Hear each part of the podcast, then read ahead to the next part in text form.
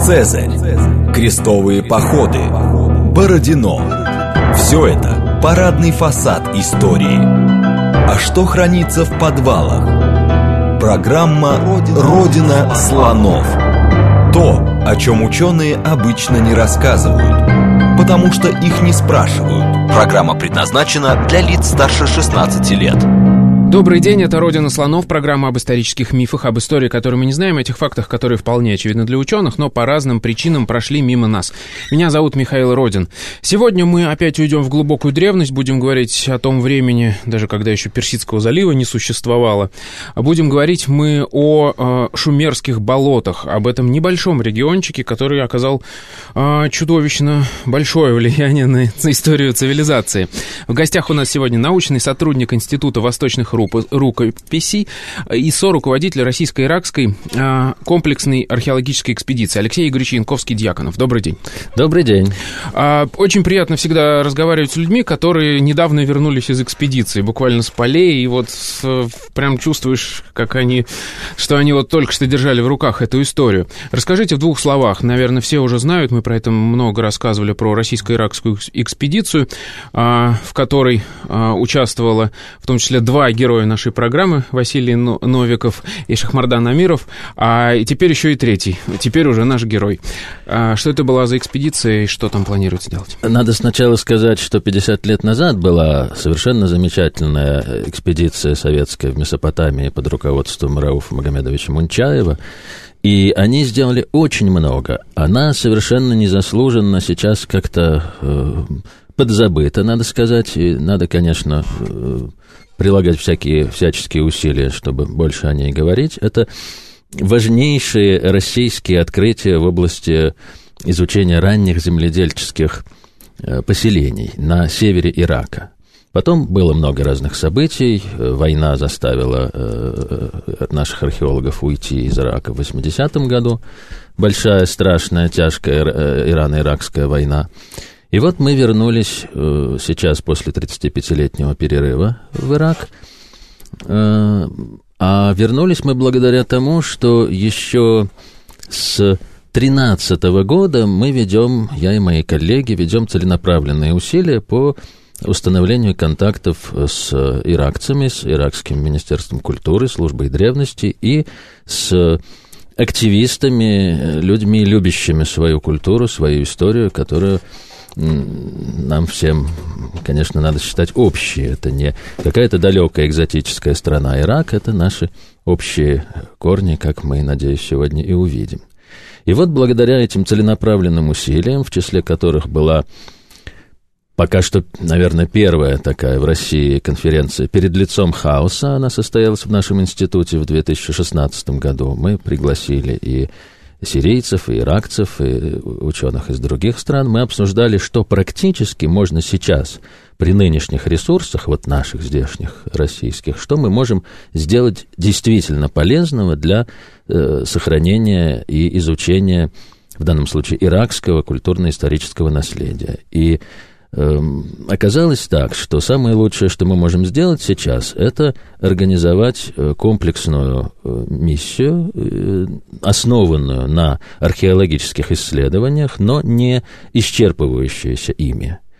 Здесь очень важно, что вообще археология дает прекрасную возможность быть там и сотрудничать и участвовать в культурной жизни страны, потому что археология это долго – это требует логистики, требует очень глубокого вовлечения в жизнь страны, и вместе с тем это обязывает, как сейчас принято, обязывает ученых участвовать в разных процессах местных, э, давать лекции, помогать консультациями. И мы, естественно, тоже это делаем и будем делать. И образовалась очень хорошая дружеская э, группа. Э, там есть э, наши, есть иракцы. Мы давно вместе успешно, с большим удовольствием работаем. И вот в этом апреле мы приступили, наконец, уже к настоящим полевым исследованиям. Мы побывали на двух теллях, собрали на них поверхностную керамику, совершенно удивительную. В руках держали элитные черепки шестого тысячелетия до нашей эры, и с такими изображениями, которые, конечно, поражают нас. И это музейные вещи, мы их обязательно покажем российской публике со временем. Сейчас они находятся в местном музее в городе Амаре, ну, они проделают свой путь, и надеюсь, что вместе с другими находками тоже будут где-то здесь у нас временно экспонироваться. В апреле это была только разведка. Я так понимаю, основная экспедиция будет летом. Ну, это уже начало работы. Э, летом в Ираке э, добрые люди не работают. Mm. Это очень-очень тяжело. Э, иракские сезоны — это октябрь, ага. и март, так коротко говоря, иногда чуть побольше, но в целом эти месяцы. Мы надеемся, что мы будем там в октябре и в марте, соответственно, уже вести. Ну, как сказать, разведка? Ну, нет, это полевая работа, это уже работа с материалом и с, с артефактами. Э, археология все разведка, до конца это будет разведка, видите, учиться надо до конца своей жизни. А, хорошо, а, давайте тогда уже перейдем к основной теме нашей программы. Мы говорим о шумерских болотах. Что это такое, где это располагается и что с собой представляет сейчас? Вы сказали, что мы начнем с момента, когда еще не было Персидского залива. Это, конечно, весьма давно, да, это где-то, наверное, 18 тысяч лет э, до нынешнего момента, before present, как говорят. Uh-huh. Но во времена, о которых мы будем говорить, уже был Персидский залив, и э, когда э, великие реки Тигр и Ефрат свои воды туда несут, они откладывают очень много твердых частиц ила э, по пути. Соответственно, образуется с десятками тысячелетий образуется так называемый аллювий – речная долина. Она в нижнем своем, в нижней части совершенно плоская, с очень-очень маленьким, так называемым, градиентом, то есть очень-очень маленьким уклоном. А находится она, э, если посмотреть на карту, между э, Саудовской Аравией, с одной стороны, так сказать, слева, да, с запада, и Иорданией, и Ираном справа. Вот между ними находится современный Ирак, и значительная часть Ирака – это аллювий. Ну, а поскольку аллювий – это, как я сказал, очень плоское образование, то реки там очень сильно и часто меняют свои русла и э, ветвятся, э, тигр э, меандрирует, то есть делает такие петли, которые потом иногда обрезаются, сокращаются, вдруг какая-то петля остается брошенной где-то в стороне. А Ефрат рас, распадается на отдельные русла, которые тоже меняются э, и так далее. И у этих рек есть э, так называемая внешняя дельта, место, где они впадают уже в, Персидский залив, в Большое море. И есть так называемая внутренняя дельта, где они распадаются на такой э, комплекс э, озер, болот, лагун, отдельных русел. И вот это как раз и есть та самая территория, которая нас э, сегодня интересует. В традиционном представлении, э, вошедшем в учебники, было так, что в где-то до седьмого тысячелетия до нашей эры – территория нынешнего Шумера была просто покрыта морем, потому что уровень моря был выше тогда.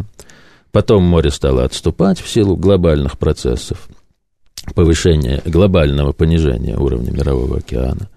И сначала это была заболоченная территория, а потом на ней стало возможно земледелие. Но поскольку это все лежит под так называемой 200-й изогиетой, то есть под чертой, которая говорит, что там Э, выпадает 200 миллиметров осадков в год. Вот там, где меньше 200 миллиметров осадков в год, ну, никак невозможно не поливное земледелие. Там ничего не вырастет, если вы не будете специально приносить туда воду каким-то образом. Ну, каким?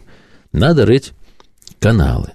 И вот в традиционном понимании поскольку э, там нельзя выжить э, без строительства каналов, каналы строить сложно, нужно объединяться, нужно этих людей организовывать, соответственно, появляется организация. Что это за организация? Это только что народившееся вот, э, государство. Оно э, отнимает у своих подчиненных часть продуктов, чтобы накормить организаторов. Потому что без этих организаторов никому не выжить. Люди это, в общем, понимают, на это идут.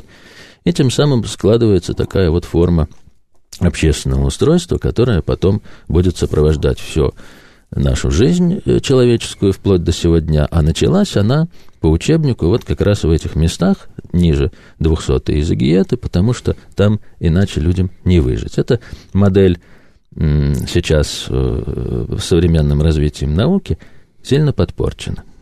Давайте тогда начнем а, выстраивать новую модель. И я бы предложил все-таки начать немножко пораньше, до еще 10 тысяч лет до нашей эры, а, то есть э, в эпоху неолита. Насколько я понимаю, это достаточно плохо раскопано, просто потому что эта территория, где жили люди, уже сейчас затоплена. Но, тем не менее, мы примерно представляем, что там происходило, как они жили.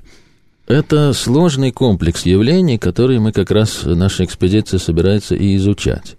Дело в том, что Вообще ранние земледельческие поселения, э, неолитические, разных, э, разных стадий, находятся не там, где мы с вами говорим, они находятся севернее. Э, люди появились, как мы все знаем, в Африке, и они из Африки, по-видимому, почти сразу стали расселяться в другие места, стараясь найти э, что-нибудь для себя получше. Расселялись они постепенно, они не, не шли как странники пешком, они, видимо, просто занимали одну территорию за другой, это был процесс длительный. Но он шел по обитаемым, по территориям, пригодным для обитания. Это э, долина Нила, дальше это э, достаточно узкая плодородная область Восточного Средиземноморья, и дальше очень хорошие предгорья, где как раз достаточно осадков выпадает. И мало того, что там достаточно осадков выпадает, там и 350 и 450 миллиметров в год выпадало.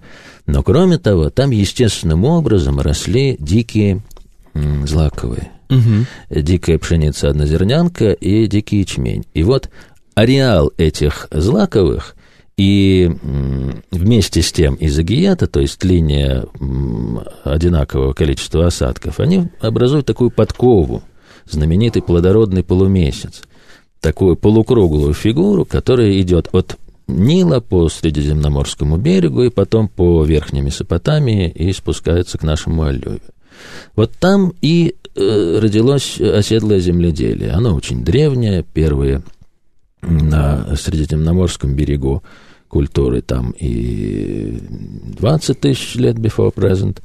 Но э, это еще, конечно, не земледельческие, а собирательские стоянки, но они там уже есть.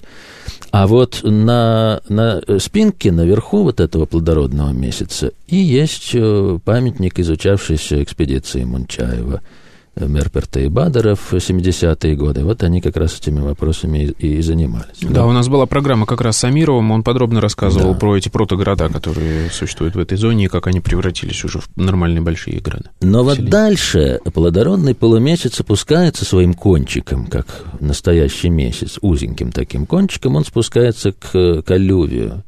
И есть место контакта с аллювием мы собираемся там как раз и э, копать. И нам очень интересно, как происходил контакт вот этого раннего земледельческого населения с аллювием, как они туда выходили, что там могло происходить при этом. Это один из двух памятников, который нам важен. Дальше э, есть э, целый ряд э, поселений, так называемых убейдских, от Убейда 0 до Убейда 4, на территории Аллювия. Изучать их довольно сложно, потому что многие из них находятся, слои вот эти убейские, находятся под уровнем грунтовых вод нынешним. Но есть отдельные, которые удалось раскопать, что-то о них известно.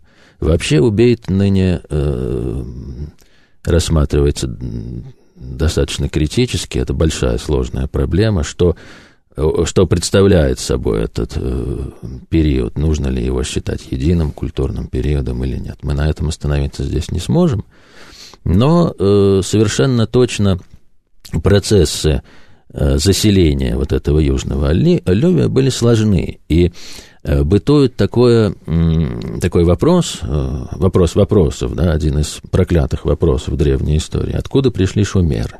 Угу, да. И масса споров есть. Вообще пришли ли они откуда-то, или это было автохтонное население. Но совсем автохтонное нам не может быть, да, когда-то они откуда-то пришли. И на каком языке они говорили, эти люди пришедшие.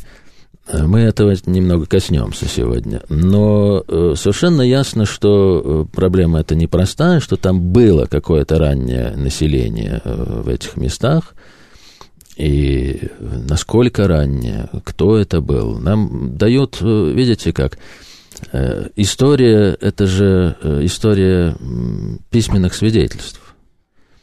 Значит, пока нет письменности, мы не можем по-настоящему говорить ни о каких-то этнических эм, единствах, потому что э, что такое этническое единство связано с языком. Если мы не знаем ничего о языке, мы не можем о нем говорить. Мы можем говорить, вот керамическая культура. У нас есть, да, археологи, археологические да, культуры. Да, на каком языке они говорили, кем они себя считали, мы только можем гадать об этом. Поэтому тут гадание более или менее превращается в какую-то историю там, где появляется письменность. Письменность у нас появляется в э, уроке, как мы знаем, но это протописьменность, где Э, читать, э, в общем, еще нельзя. Тут непонятно, что мы, мы, мы должны или нам должны, мы продаем или покупаем. А знаки пиктографические не имеют грамматических показателей. Вот. Ну а когда у нас есть более или менее исторические тексты в раннединастическом периоде, там уже во всю шумеры, тут все, вот, все наши убийцкие вопросы остались далеко позади. Угу. Так вот, а, насколько я понимаю, вот эта зона, которая а, расширяющимся Персидским заливом была за, захвачена, она все был, была еще раньше заселена охотниками и собирателями, еще в до э, земледельческие времена. Ну, наверняка, но с другой стороны, мы мало Есть что же можем... находки э, да. каменных орудий, насколько я понимаю. Да, там. каменных орудий там всегда можно найти. Э, каменные орудия вы найдете даже в э, середине второго тысячелетия, когда люди, можно сказать, газеты печатали. Да? Они уже вовсю, у них уже клонилась к закату их, их цивилизация, прошел расцвет литературы и и вот у них по-прежнему были каменные орудия, что это было удобно, эти каменные маленькие на, находят везде. Я хочу, чтобы нам тут с вами э, э, главное не потерять, я хочу сейчас сказать вот о чем. Э, когда э, я говорил о э, привычной модели из учебника, мы э, привыкли видеть, ну, кто, кто эти учебники читал, что береговая линия э, Персидского залива представляет собой сплошную черту. Угу. И вот эта сплошная черта проходит рядом с Уром, рядом с Ириду. Вот есть свидетельство, что Ур был порт. Да, ну, раз порт, стало быть, он стоит на море. И, как в сказке о царе Салтане, там, значит, царь, если поднимется на Зиккурат, будет видеть кораблики, которые идут из Индии. Сейчас море гораздо дальше, да? Сейчас море гораздо дальше, Южнее. оно примерно в 230 километрах от Ура находится. Вот эта сплошная береговая линия. Но дело в том, что оказывается, по теперь уже совершенно неопровержимым свидетельством, что сплошной береговой линии такого характера там и не было никогда. И что эти города стояли на чем-то, на как, каких-то водных, э, так сказать, ресурсах, которые морем в понимании вот этого моря разливанного, сплошного горизонта назвать нельзя. А что это было? Вот э, теперь известно, что Урук – город городов, мать городов месопотамских, там, где правил э, Гильгамеш, которого тогда звали Пабильгамес, царь Уруков в 28 веке до нашей эры. Урок стоял не на реке, а в реке. Так называемая куриная лапа – это один из вид дельт речных, действительно очень похожа на такую птичью лапу. И вот внутри этих русел, ну, как Петербург, угу. стоял город Урок, обтекаемый этими, этими руслами. И вокруг, очевидно, была та природа, которую мы сейчас видим в городке Чебайш. Это как раз и есть болотная страна впоследствии называемая э, Маттамти, страна э, моря. Вот это море, и сейчас говорят местные жители, Багдадское море, есть у нас такой плес. Это э, участки большой воды, но это участки большой воды внутри болотной зоны, которая сыграла необыкновенно большую роль в, не просто в истории этого региона, а в нашей с вами всеобщая история. Да, но когда мы говорим о болоте, сразу представляется пустынная, в смысле не заселенная местность, а, где ничего нельзя выращивать и которую практически ну, никак невозможно приспособить для жизни. Как э, в этом случае обстояло дело? Да, да, да. Это э, с наверное, с XIX века, э, может быть, и раньше, представление ну, наверное, наше европейское представление о болоте как о э, пустыре, о брошенной земле, земле, которую никак нельзя использовать. И поэтому человеческие усилия должны быть направлены на то, чтобы с ней справиться. Это вообще такая позитивистская мысль. Мы должны природу обуздать, болото осушить и взять бесполезную землю, которая под этими болотами находится, для чего-то полезного, вырастить там злаки наши. И именно эта точка зрения привела к э, большой катастрофе в Ираке, о чем, может быть, у нас будет время сегодня сказать. Но болото тех времен и нынешние э, месопотамские болота настоящие, это, конечно, не э, пустырь, а это источник жизни. А почему? Потому что, э, как раз именно потому, что земледелие требует огромных затрат труда и, тем не менее, неустойчиво. А здесь ресурсы какие? Рыба, водные млекопитающие, птицы, сами тростники отчасти даже используются в пищу и очень широко используются для строительства, как в шумерские времена, так и в нынешние. И все это, ну, главным образом, конечно, разнообразное питание, дает возможность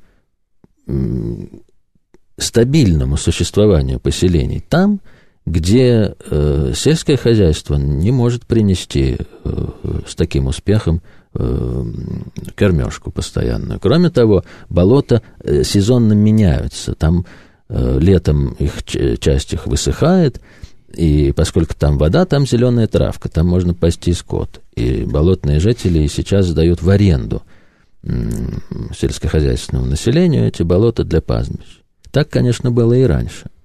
Поэтому э, появление таких стабильных и развитых городов на самом юге Алювия, без сомнения, э, стало возможно благодаря тому, что там есть этот дополнительный ресурс. И здесь у нас очень интересное наблюдение можно сделать по поводу государства. Если в той модели, где для э, прокормления города необходимо рыть каналы, государство абсолютно м, необходимо, то в отношении болотной зоны дело обстоит примерно наоборот. И интересно, что советские ученые, и в частности мой отец, давно заметили э, в послевоенные еще годы, что э, в экономике древнего двуречья не может быть исключительно храмового и государственного, как тогда говорили, секторов. Да? То есть все люди подчиняются храму или подчиняются царю, или это одно и то же лицо, царь и жрец главный. И вот они на него работают, он их содержит с помощью канцелярии, распределяет все это. Но документы говорят, э, что дело не так обстояло, а что были свободные общинники, как их тогда называли. Были какие-то свободные люди, которые могли э, на все на это э, более или менее наплевать. И вот оказывается, что не только текстовые свидетельства нам об этом говорят, но и сама экология говорит о том, что есть целый пласт населения, живший вне Э, обязательств э, по рытью каналов и возделыванию полей, хотя, конечно, они могли быть тоже мобилизованы, там, согнаны туда, когда это было нужно. Это программа «Родина слонов». У нас сегодня в гостях Алексей Игоревич Янковский-Дьяконов. Мы говорим о шумерских болотах. После новостей вернемся, никуда не уходите. Программа «Родина слонов». То, о чем ученые обычно не рассказывают, потому что их не спрашивают – еще раз добрый день, это «Родина слонов», меня зовут Михаил Родин, в гостях у нас сегодня Алексей Игоревич Янковский-Дьяконов. Мы закончили прошлую часть программы на парадоксальном, в общем-то, утверждении о том, что в той зоне, где возникли первые государства в истории цивилизации, государство, в общем, и не нужно. Как это работает? Объясните, пожалуйста. Да, государство нужно и государство не нужно. Мы постоянно будем находиться между вот этими двумя полюсами, между которыми и проходит наша жизнь. Дело в том, что южная часть месопотамского аллювия, о котором мы сегодня говорим, болотная зона э, южного Ирака, всегда, сколько нам хватает письменных свидетельств и, и изобразительных, была, э, в числе прочего, заповедником э, всякого рода э, беглого люда, диссидентов, беглых рабов – очень удобная территория для этого, потому что тростники э, могут быть высотой до 6 метров, и даже в наше время, и даже с помощью вертолета людей найти там нельзя. И, конечно, в древности это все было еще более э, защищено, и там постоянно кто-то прятался. Есть эм, ассирийские рельефы. В Британском музее есть знаменитый рельеф, где показаны вот эти прячущиеся повстанцы.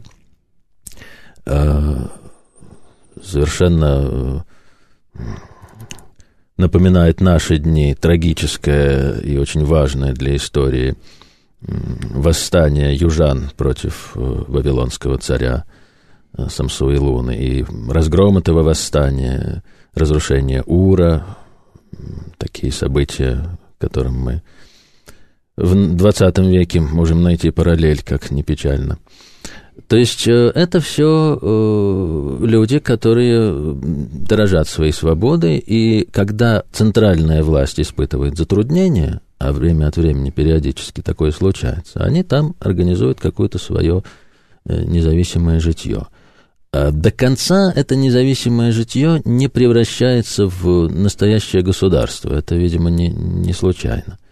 Кроме... Э, первый пример, наверное, был э, так называемая Приморская династия, которая сейчас активно изучается. Это э, такое довольно загадочное государство или не совсем государство на юге двуречья, существовавшее после вот как раз э, падения э, южных городов и так называемой деурбанизации юга, когда вдруг почему-то городская жизнь пресеклась.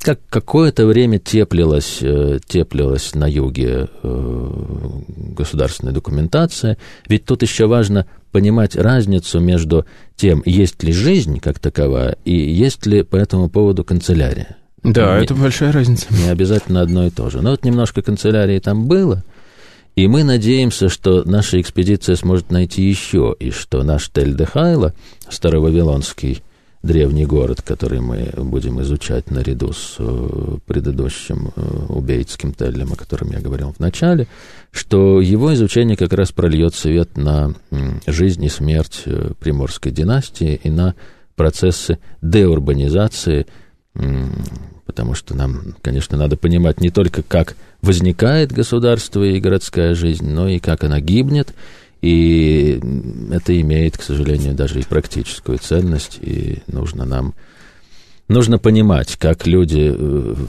прежние века э, с этим справлялись, потому что старовавилонская традиция, как мы знаем, не совсем погибла, а потом уже и возродилась. И Э, так вот, э, это один пример. А потом в, уже в третьем веке нашей эры возник э, центр другого южного государства, Харацены, уже на Тигре, это был Харакс по Сину, крупный торговый город на Тигре, и снова, по-видимому, там был какой-то образец такой южной полунезависимости.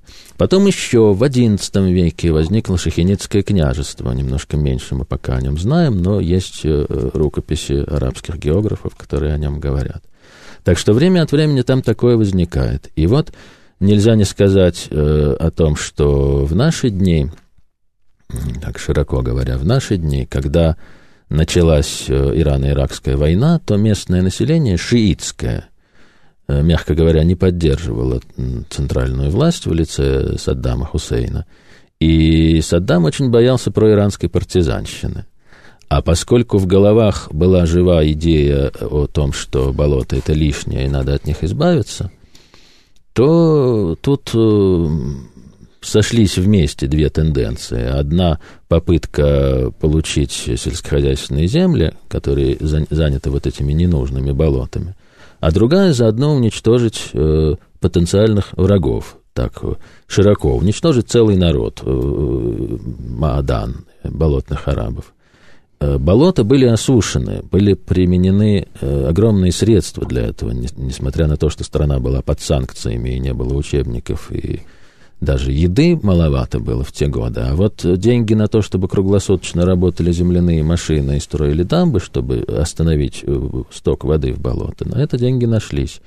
Болота были уничтожены, и люди вынуждены были куда-то уйти. Это одна из причин, Э, археологической катастрофы юга, потому что начиная с вот этого вот осушения болот с середины 90-х годов, там такая народная археология, в кавычках, привела к м, гибели, ну, гибели, может быть, не надо говорить, но к очень серьезному повреждению сотен археологических памятников вот этого самого Шумера, к дикому разграблению, дичайшему, когда памятник очень крупный, Э, иногда сотни гектаров покрыт тысячами грабительских ям. Эта картина, не увидев, трудно в это поверить. Как луна испещрено все.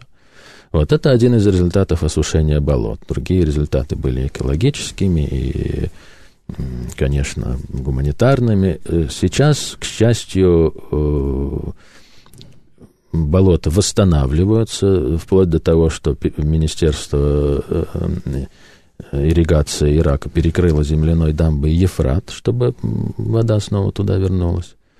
И болота эти объявлены э, объектом всемирного наследия ЮНЕСКО. Хорошо, а если возвращаться в шумерские времена, есть э, сейчас понимание о том, какие механизмы повлияли? Ну, то есть мы говорим о том, что э, в там настолько обильная, насколько я понимаю, среда, э, и что без сельского хозяйства, в принципе, можно прожить и хорошо прожить. И это, э, ну, как бы гарантирует независимость э, людям, которые там селятся, а все-таки механизмы возникновения государственности вот этих больших городов и их рост по численности этих городов на данный момент какие представления? Ну, по-видимому, независимость это обеспечивается все-таки на низком уровне, что мы видим, собственно говоря, и сейчас. То есть выжить-то можно, угу а вот жить хорошо уже нет. Жить хорошо все-таки позволяет э, нормальное, э, регулярное сельское хозяйство, которое требует вот этих вот всех э, сложных инструментов в виде э, бюрократии, государства, распределения. Это дает возможность содержать более сложное общество. А более сложное общество уже само, так сказать, само усложняется, потому что появляется э, класс людей, которые имеют какие-то ресурсы, и появляется множество других людей, которые готовы их обслуживать, приезжают в город, чтобы э, работать ремесленниками, выполнять всевозможные, удовлетворять всевозможные нужды. Потом им тоже какая-то нужна обслуга. Все это обрастает, обрастает, обрастает населением, как мы, собственно, видим во всех крупных мегаполисах, включая вот этот, который мы видим из окошка здесь немного. А, таков, э, по-видимому, был э, Урук, о котором я уже говорил. Это действительно первый мегаполис. Это город совершенно невиданных масштабов для древности. По-моему, 260 гектаров или что-то около того? Э, больше 500. Угу. Больше 500 гектаров. Но это город, который далеко превосходил все остальные городские центры, современные ему и весьма долго существовал. Тут надо еще сказать, что э, кроме независимости, которую дает э, рыбка, э, ну, есть еще один важный момент. Есть еще торговля. Да. Потому что ведь э, река это торговый путь с севера. Э, куда? К необыкновенным всяким чудесам, к Магану и Мелухе, к нынешнему Аману и к Индии в, в Шумере была Милухская деревня Гуабба, э, такая немецкая слобода того времени, да, где в какой-то момент жили по-видимому, приезжие из Индии. Считается, что Милоха — это индская, харабская цивилизация, индская долина э, с харабской цивилизацией связана. То есть это э, путь важнейший. И впоследствии, когда был Харакс уже в сасанитское время, о котором я говорил, известно, что туда приезжали пальмирские купцы. В Пальмире есть надписи о путешествиях в Харакс, там называется Карк Майсан. Так что э, торговля – это э, нечто тоже требующее защиты. И торговые центры любят естественные прикрытия. Они любят пустыню, опять-таки, Пальмира и Петра, торговые города, которые находятся in the middle of nowhere, да, среди, mm-hmm. среди пустыни. Она их защищает. Здесь э, совершенно не исключено, что болотная зона защищает торговые центры, которые тем самым могут заниматься своими делами поспокойнее. Вот этот вот э, момент тоже тут нужно иметь в виду. А что касается государства, оно находится с ними тоже в сложных отношениях. Обычно э, принято говорить, что э, большие государственные образования выгодны для торговли, потому что они останавливают грабеж на местах. И вместо того, чтобы платить всем бандитам э, раз, да. и, и князькам, надо платить одному, большому князю. Ну, это до тех пор, пока он э, имеет совесть и не берет слишком много. Потом происходит хорошо известный в истории процесс, когда э, торговые пути начинают обходить это государство, если оно не соблюдает какие-то э, разумные, разумную меру. Но э, для э, времен э, нашей эры уже мы знаем, как проходил путь торговый из э, от Леванта через э, эти реки и Харакс. Для более ранней древности, может быть, такой ясности нет, но э, занимаясь комплексным явлением болотной зоны, надо, конечно, помнить про торговлю международную. Угу. А если говорить о внутренних процессах, которые шли, насколько я понимаю, там э, сыграл свою роль такой, я бы сказал, эволюционный процесс. То есть э, в период э, максимального благоприятных природных условий, а, когда было достаточно много влаги, возникло много маленьких небольших э, центров, ну, таких небольших деревень, э, где жило небольшие сообщества, и среди них в том числе были и сообщества, где и возникли как это сказать, а, первое социальное разделение и так далее. И вот в, в тот момент, когда прижало, что называется, когда ушла вода и стало, ну, начались засухи возникать, те общества, в которых э, социальное расслоение прошло и было жесткое руководство, они лучше справлялись а, с этими условиями. И они начали увеличиваться. В, там это где-то в 6 тысяч лет до нашей, о, точнее, before present, как что это, говорите. Что это... Когда началась более засушливый период. Четвертое тысячелетие, да, да с этим самым да. возникновением письменности как раз. Но, видите, все-таки первые письменные документы у нас в Уруке, и именно в Уруке. И нам как-то это надо связать именно с возникновением Урука как мегаполиса. Почему? Была ли там более сильная власть или сошлось много разных причин, как более вероятно предположить? Видите, тут как раз получается обратная картина. Не э, много центров, а один центр. Который, а я про это говорю, он один остался, да, грубо говоря. достиг, достиг да. почему-то вот такого вот развития. Пока что, наверное, все-таки надо сказать, что ответа нет на этот вопрос. Почему именно Урук? Почему именно Урук? Я думаю, что надо продолжать изучать историческую географию этих, этих мест. Вообще очень плодотворное направление. А дальше, да, было, э, был ряд городов-государств э, шумерских, достаточно крупных, не обязательно маленьких, весьма охотно друг с другом воевавших. Это раннединастический период, э, третье тысячелетие, период кровавых междуусобных войн, ну, которые, в конце концов, закончились приходом по-видимому, семитов и Саргона Древнего, который организовал здесь первую такую империю такого локального пока что, ну, не очень большого масштаба по, по последующим временам, но все-таки это было крупное государство, двуречье.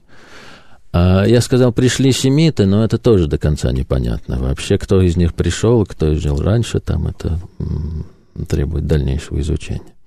А вот если мы говорим, что а, Урук про Урук же мы говорили, да, что он стоит в реке. Да, да, да. Как тогда это было все организовано? Я имею в виду и жизнеобеспечение, то есть там какое-то сельское хозяйство, и вообще жизнь в таком сложном городе для такого времени. Ну, я думаю, что во многом, как сейчас э, мы видим в болотах, то есть как в Венеции когда э, царь из Ура, он э, юго-восточнее Урука находится, отправлялся на знаменитый праздник Акита, он в лодочке отправлялся туда, за 6 километров от Ура. Река главный транспортный, э, главная транспортная артерия, или канал. Вот э, теперь найдено на спутниковых снимках очень много маленьких каналов, которые пересекают э, древнюю болотную зону, ныне высохшую. Они на высохшем дне очень хорошо видны. Но они такие маленькие и так расположены, что их нельзя принять за сельскохозяйственные. Они не ирригационные, они транспортные. А то есть они э, углубляли как бы дно, да, чтобы просто стало судоходным? В тростниках. В тростниках, потому что это же такая растительная масса сплошная. Это и сейчас так делается. Чтобы попасть mm-hmm. из пункта А в пункт Б, иногда надо прорубить дорогу. Вот это вот, где прорытое, где прорубленное, их очень много. Они соединяют деревни, как тропинки. Они похожи по, по своей структуре и по количеству своему похожи на такие водные тропинки.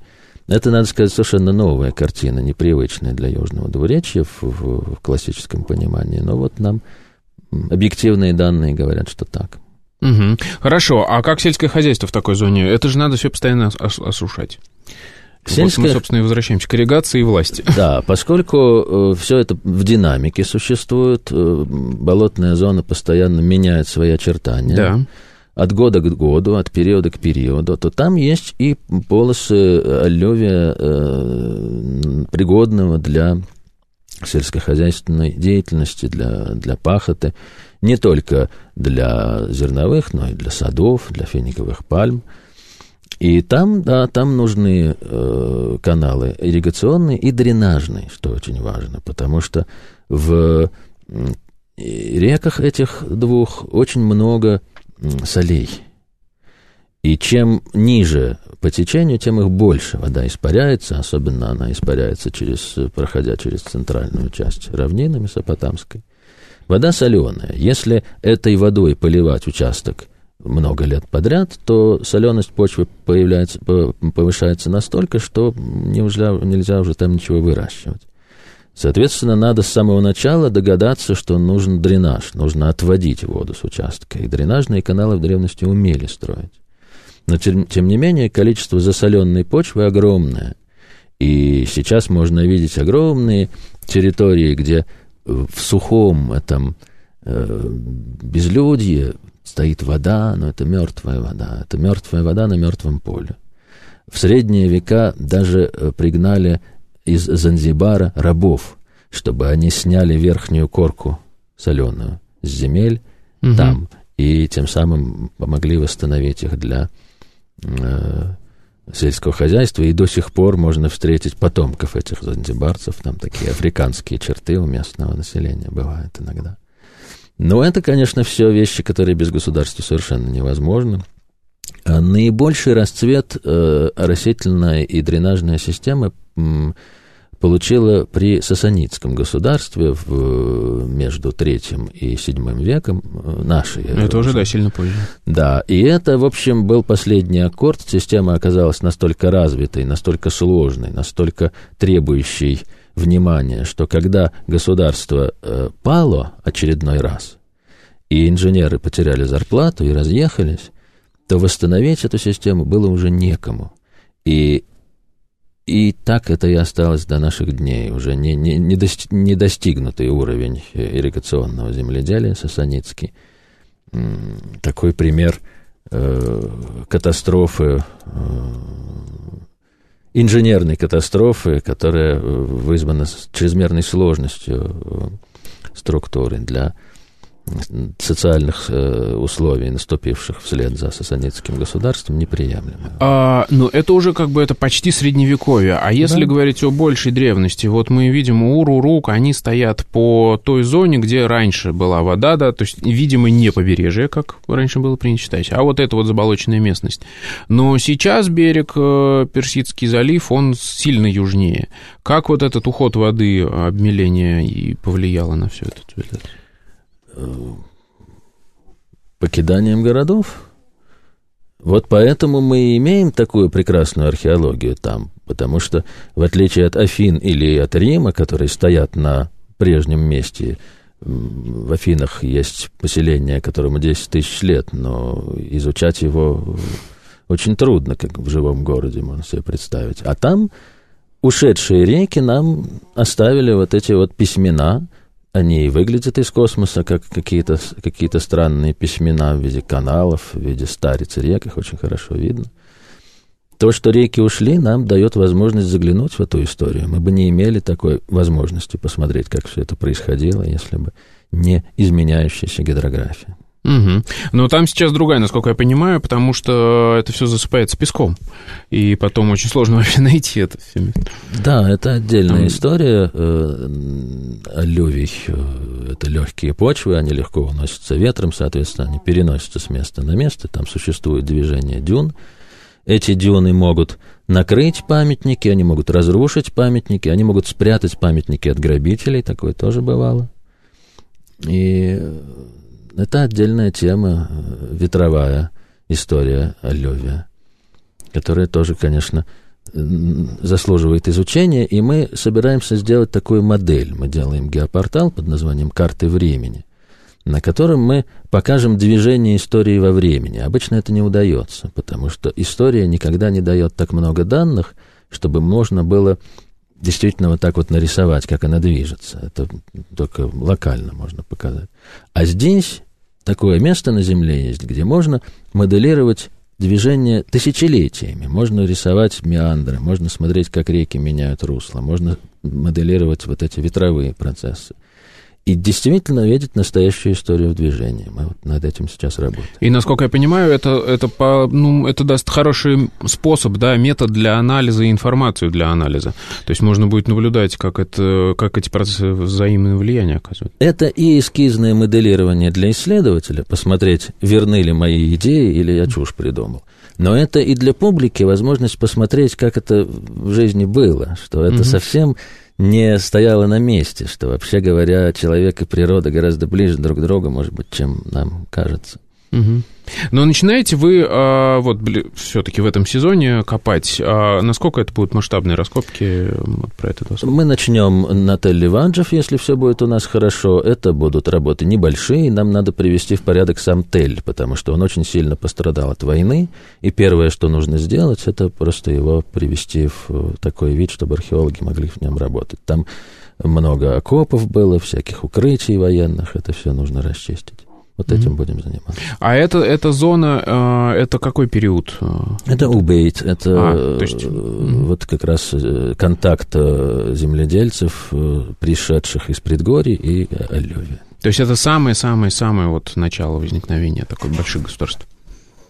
Будем надеяться, что это нам откроет какие-то ключи к этому возникновению здесь, городской цивилизации. Да, будем ждать ответов на вопросы, потому что вопросы важные, может быть, даже важнейшие, которые задаются в истории, потому что возникновение государства — это самое интересное, пожалуй, что, что только произошло.